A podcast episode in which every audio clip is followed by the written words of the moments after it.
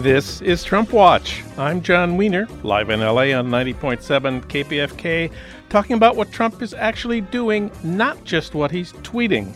Later in the show, Trump and Syrian refugees. During Obama's last year, about 15,000 were admitted to the United States. So far this year, the number is 11. Wendy Pearlman will explain. She interviewed hundreds of Syrian refugees across the Middle East and Europe. Her new book is We Crossed a Bridge and It Trembled Voices from Syria. But first, the American military from 9 11 to Donald Trump. Trump Watch starts right now. Donald Trump said we need a big boost in Pentagon spending. He asked for and got a $74 billion increase over current levels of spending for weapons and troops. Today, the American military is the most massive, the most technologically advanced, and the best funded fighting force in the world. But in the last 15 years of constant war from George W. Bush to Donald Trump, it has won nothing. For comment, we turn to Tom Engelhardt. He's the legendary editor who created and runs the Tom Dispatch website. His earlier books include The End of Victory Culture, a book about the Cold War, which had a huge impact on me. His new book is called A Nation Unmade by War. Tom Engelhardt, welcome back. Hey, John. I, you know, I think I may put, pick up that book. It sounds interesting. well, you say the American military is the best funded fighting force in the world. Of course, another way of saying that is that it's the most expensive. How expensive is it?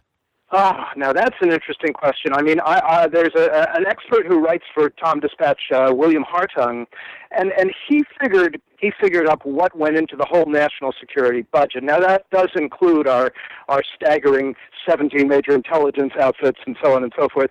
But the figure was a trillion dollars a year. Not every bit of that is, is the military, but then again, there's some military money that goes goes into the energy department for nuclear stuff. It's a lot of money. It's a staggering amount of money. It's the sort of money that if they if you were to begin to put it into American infrastructure, we would have hey high speed rail and highways without holes and whatever. It would be stunning. But uh, but it's the one I would call it infrastructural, the one kind of infrastructure into which Congress will put money incessantly in a bipartisan fashion. There is nothing else. You say never has a great power in its imperial prime proven so incapable of achieving its aims. What are the aims of America's wars and where were they first articulated?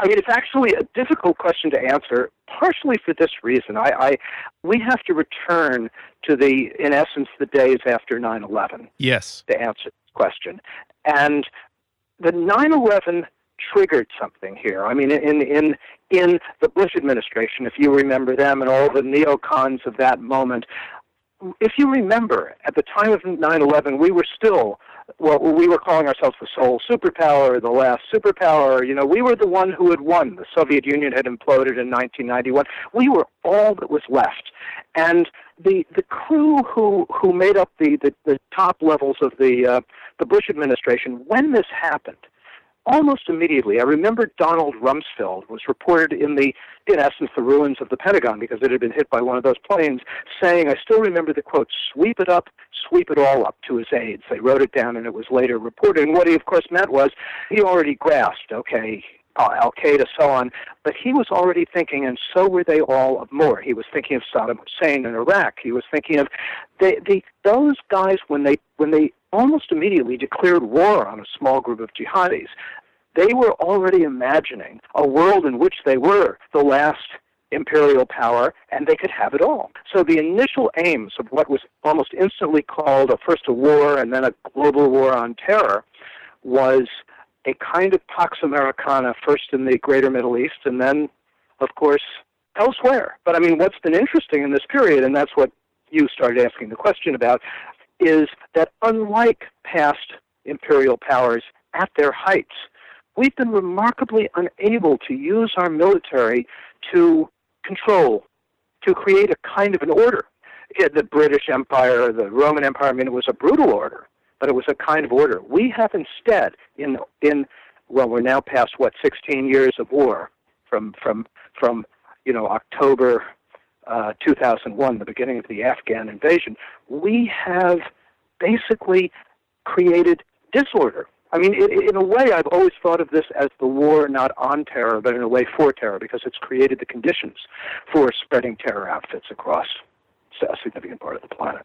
And the key to understanding the creation of disorder, the key concept, I think, is blowback, which was first articulated, I think, by one of the great writers for Tom Dispatch, the late Chalmers Johnson. Let's talk about blowback. Yes he was the first person to write about it. I was uh, then a, a book editor when he when he wrote his book Blowback. I, I did his book, and when it came out before 9/11, you know, the I still remember the reviews. Formerly eminent professor and CIA consultant, now basically ranting maniac. And then, of course, 9 11 hit, and people went, oh my God, and it became a national bestseller, and so on and so forth. But his idea was that, that these operations around the world that the American people knew, in essence, next to nothing or nothing about, that sooner or later they came, in a way, they came back home. Donald Trump, without the invasion of Iraq, the greatest disaster of this period out there in terms of war and foreign policy, without the invasion of Iraq, I, I think his, the election of, of this strange character would have been inconceivable. He is blowback. Donald Trump is blowback. Donald Trump is blowback. So what we what started with uh, George W. Bush and Dick Cheney in the wake of 9 11, you say leads by a complicated path to the election of Donald Trump. Uh, let's talk a little bit more about how you think that happened. Oh, well, I think if you go back to the 2016 election campaign, one of the things that struck me, it struck me during the campaign, and I wrote about it then, to go back to his key slogan, which is MAGA, Make America Great Again. Yeah. I still remember Hillary Clinton's people for millions of dollars in consulting fees coming up with the, the monstrous response to that of uh, Make America Whole Again, the worst slogan ever created in history. But Make America Great Again, it was a great, it was an old age of Reagan slogan in a way. Trump picked it up. He grasped this early. After Romney's defeat, he began he I think he actually tried to trademark that. That had gone into his head and it was effective. It rang a bell in the country and it rang a bell because everybody focused on make America great, but they didn't focus on the key word, which was again, he was the only American politician in 2016 who didn't feel obliged to say that we were the most exceptional, indispensable, greatest nation ever in history. That was obligatory. It didn't matter whether you were Marco Rubio or, or Obama. I mean, Obama used indispensable endlessly. It was uh, it was a 1999 phrase of uh, former Secretary of State Madeleine Albright. Trump said, no. He said, "Make America Great Again." That meant he was the only one who claimed it wasn't great then, and that rang a bell out there in the heartlands of the country for good reason, because they already felt they felt, in essence, the blowback. It was the blowback not just from the wars, but also the blowback from from the, our new Gilded Age, which which goes with the wars in a certain way. So you say the American wars haven't achieved anything. Trump did promise during the campaign, I quote, "We're going to beat ISIS very, very quickly, folks." Now he says he's fulfilled that promise that the Islamic State in Syria is basically defeated. I wonder if you agree that the United States has defeated ISIS. Well, I think the United States defeated what, what they were calling the, the kind of pseudo caliphate there. I mean, I think that is, yes, ISIS no longer holds territory except in a small part of Syria uh, near the Iraqi border. Clearly don't have much. But that was always a short term thing, and they were never going to last in the process of that, ISIS is a uh, it's a it's a global brand. There are ISIS branches now in Afghanistan and the Philippines. Those bombers in um, in Indonesia recently were seem to have been ISIS supporters, and there's a, there's an ISIS branch in Libya. Uh, there there's there are ISIS style now down in, towards towards Niger. If you remember the, that incident in Niger last October where four Green Berets died. In other words, yes, that's gone. But, but the other striking thing is it almost doesn't matter that that's gone. The U.S., whether it's Afghanistan, Syria, Libya, all of this uh, in the in the Trump era, all of this stuff is once again, as it as it was in the Obama era and in the Bush era, it's being ramped up. More attacks in Somalia, more attacks in Yemen, everything has gone up. And at the same time, the American people are paying remarkably little attention. This is a phenomenon of this whole period, not just of the Trump period. I mean, to give you one example, the, the Taliban, in the invasion of Afghanistan, the Taliban were driven out of their last, the last provincial capital they held early in 2002. Well, about a week ago, they took a, a provincial capital for a day. This hmm. is this is 16 years later. What do you make of the the greatest force in history fighting the longest war in its history in Afghanistan for the second time since 1979, our second Afghan war, and 16 years later, the, the Taliban is has grown stronger. But there are critics of the Pentagon budget in, in Congress and critics of our warfighting strategy, aren't there? Uh, in a modest sort of way, yes. I think it's accurate to say that even the most of the significant critics in Congress are really arguing for a smaller increase, less of the more, a less muscular version of what's there now. They're not really arguing for something else. I mean, let's remember that Congress has largely, except for putting up money, Congress has been cut out of the war process. The idea that Congress is responsible for declaring war is that that went that's that's from another century. The last great empire might prove to be an empire of nothing at all. That's what Tom Engelhardt says in his new book, A Nation Unmade by War. Noam Chomsky calls it incisive, lucid, and brutally informative. Tom, thanks for this book. Thanks for everything you do at Tom Dispatch. And thanks for talking with us today. Thank you so much, John. I enjoyed it.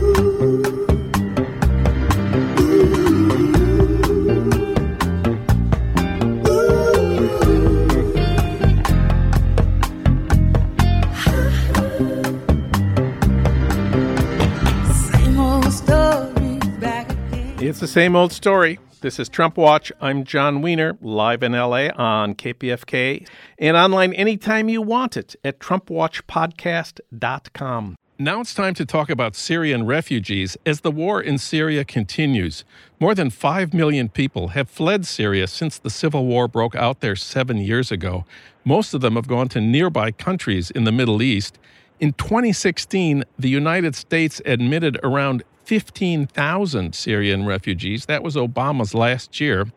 This year, with Trump as president, in the first three months, we've admitted 11 11 Syrian refugees. For comment, we turn to Wendy Pearlman. She teaches at Northwestern. She speaks fluent Arabic. She spent more than 20 years studying and living in Lebanon, Jordan, Egypt, Israel, the West Bank, and Gaza. She's written for the Washington Post, Harper's, and The Nation. Her new book, based on interviews with hundreds of ordinary Syrians across the Middle East, Europe, and the United States, is called We Crossed a Bridge and It Trembled Voices from Syria. It's out now in paperback. Wendy Pearlman, welcome to the program. Thank you so much for having me. Well, we have to start with Donald Trump, whose original travel ban prohibited all Syrians from entering the United States. Now there are a few Uh, let's take up Trump's argument. He says we need, this is a quote, to keep radical Islamic terrorists out of the United States of America. We don't want them here. We want to ensure we aren't admitting into our country the very threats that our men and women are fighting overseas, close quote, Donald Trump. So we need what he calls extreme vetting of Muslim refugees, especially Syrians, because because of ISIS. ISIS, of course, ISIS, Islamic State inside Syria is what ISIS stands for. ISIS members from Syria, he says, could be disguising themselves as refugees to sneak into the United States. So that's why we need extreme vetting to keep terrorists out. What do you think about this argument? What do you know about what it takes for a Syrian to, to get refugee status in the United States? Well, I think that what it takes for a Syrian to get refugee status or anyone to get refugee status and be resettled in the United States is already to go through extreme vetting. That extreme vetting is the status quo. Already there exists years of interviews, of background checks, of waiting, of paperwork, of all sorts of verifications. When you talk to asylum officers and resettlement officers, they say that already in existence um, has long been the most extreme vetting they could possibly imagine. And it only takes the most uh, minimal knowledge of the resettlement program to know that those are really false accusations. Trump's ambassador to the United Nations, Nikki Haley, recently said that the Syrians she has met in refugee camps uh, do not want to come to the United States. Uh, quoting from Nikki Haley, not one of the many that I talked to ever said, We want to go to America. They want to stay as close to Syria as they can, close quote. You've talked to hundreds of Syrian refugees. Did any of them tell you they'd like to come to America? Uh, yes, I think that the, that Ambassador Haley's statement is also a, a misrepresentation of a very complex reality. Uh, most refugees want to return home, and Syrian refugees are no exception. People would like nothing more than to return to their their homes and their reality. The loss, the pain, um, the sheer earthquake it means in people's lives. So refugees do not flee easily. They flee because they fear for their lives. They flee because they worry that if they stay one day longer, they might be killed by a chemical weapon or a barrel bomb or be arrested and die in a dungeon prison. Or they've come to realize that there's just no life um, where they are, that they might be conscripted into the army. So it's only the most severe dangers that force people to, to leave their homes. And once people leave, uh, you can imagine that there's a lingering desire to go back. It's not easy to be a foreigner in a new land, to um, perhaps not have legal status, to live in the most uh, dire of conditions, perhaps in a tent or a bare apartment, to start life over. But what you have in the Syrian situation is after more than seven years of a brutal war and all types of violence used by a brutal regime that's been willing to do everything it needs to do and can do to stay in power, and a regime that has strong allies like Russia and Iran uh, supporting it militarily, economically, politically, what you have for many refugees is the reality that their homes no longer exist. Their towns and neighborhoods and streets no longer exist. Um, and in addition, for many refugees who are fleeing the Assad regime, there's facing a reality that that Assad regime seems to be consolidating power. More and more, you have people saying it seems that the regime has won. It is reconquering slowly the territory that slipped from its control um, during the past seven years. So for refugees, many of them, there is it's unthinkable to return to live under the Assad regime again. If they participated in any sort of dissent, there is no credible commitment that they can believe that if they return to Syria, they will not be killed by the same regime. They will not be arrested, they will not be tortured, they will not be disappeared. And even for those who were not active opponents participating in protest and so forth, there's still a tremendous amount of fear. What if they once posted something on Facebook that was critical of the regime? What if they have a friend or a relative who is critical of the regime? What if they're from a town or community or ethnic or religious group that is perceived as being critical? They also fear that if they go back, there will be no protection for their safety. So surveys that are done of Syrian refugees say as Nikki Haley suggests, yes, they would like nothing more to return. But they also frequently say that they would not return unless there is some type of political transition leading to a post Assad future, and they will not return unless there are some basic guarantees for their physical safety. And it is very difficult that it can be imagined it can be guaranteed under the current political circumstances and as long as Bashar al Assad is in power. And that's why many refugees see no alternative but to try to start their lives over. And in those border countries that you mentioned, where there are currently about 5.6 million Syrian refugees, the largest number in Turkey, and smaller numbers in Jordan, in Lebanon, even some in Iraq and in Egypt, the conditions are tremendously dire. These are not countries that uh, recognize refugee status and asylum status for Syrian refugees. Rather, they're treated as guests. The overwhelming majority work in the informal economy, where they have exploitative conditions, very low wages, often unsafe conditions, no legal recourse. Some are in refugee camps. The overwhelming are urban refugees where they're struggling to pay rent in apartments and houses. There are hundreds of thousands of children who are not going to school, instead, who are working full time, sometimes 12, 14 hours in factories, in fields, in sweatshops. Their lives are the definition of precarious, unsafe. For many refugees in that situation, yes, of course, many would want to seek more stable opportunity elsewhere, which is why you had so many risking their lives in these inflatable boats to cross the Mediterranean, hope to get to Europe, and why you would have many, many, many more come to the United States and come to Canada and come to North America if they were allowed. Let's talk about your interviews for this book. How many weeks and months have you spent interviewing refugees, and where did you find them? So I began doing these interviews in 2012. Um, I spent about uh, a month and a half, two months in Jordan interviewing Syrian refugees there, and then I continued to interview Syrian refugees for the next four years. So I returned to Jordan in 2013, and then spent several months in Turkey, and then I returned to Turkey in 2015 and 2016, moved on to Lebanon, did some interviews even in the United Arab Emirates. And then as the large wave of, of refugees moved on to um, Europe in 2015, I also moved on and did interviews with Syrian refugees in Denmark, Sweden, and Germany, and also did some interviews with Syrian refugees in the United States. So it was many weeks, many months over a period of many years. And that time frame was useful because it really allowed me to see how refugee stories evolved over time. It allowed me to access people of different walks of life. And in going to different countries, I was able to see how the refugee experience was different depending on where people wound up my interviews were open ended. They were usually just uh, a space in which I asked someone to talk about his or her life, what this Syrian conflict had been like for him or her, and also about life before the conflict began, which was very important to help me put the Syrian uprising and then the Syrian war in a larger historical perspective. One last thing the title, We Crossed a Bridge and It Trembled. What does the title mean? So the title is taken directly from one of these testimonials. It was so important for me to write a book that was exclusively in Syrian's own words. I collected these testimonials, and my job was that of a curator. I put them in a sequence.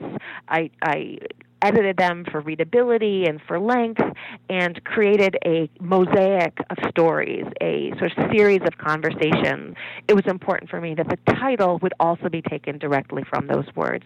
So the title is taken from a testimonial from a man, a man, describing a huge demonstration in spring 2011. This was the period when there were mass demonstrations, hundreds of thousands of people peacefully, nonviolently, without arms, going out into the streets and calling for freedom, calling for dignity, calling for change.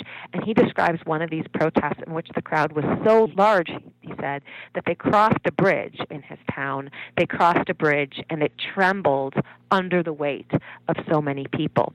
So it's a literal description of this mass shows of people's power at the height of a people's popular uprising. And I think it's so important to remember that what is now a war and a refugee crisis began a popular uprising. So it's a literal description, but it's also a metaphor. I think that Syrians have crossed many bridges. They've crossed the bridges from authoritarianism to revolution, from revolution to war, and eventually from the homeland to exile. And all of those bridges have left Syrians trembling under the, the sheer gravity of this tumult, this loss, this violence, this pain.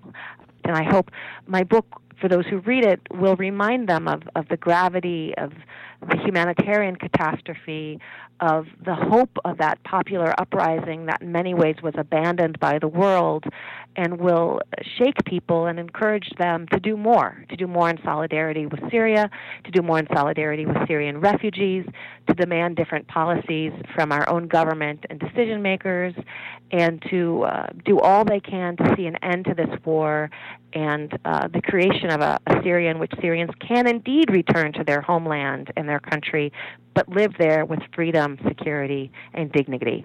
The book is We Crossed a Bridge and It Trembled Voices from Syria. The author is Wendy Pearlman. Wendy, thanks for this book and thanks for talking with us today. My pleasure. Thank you.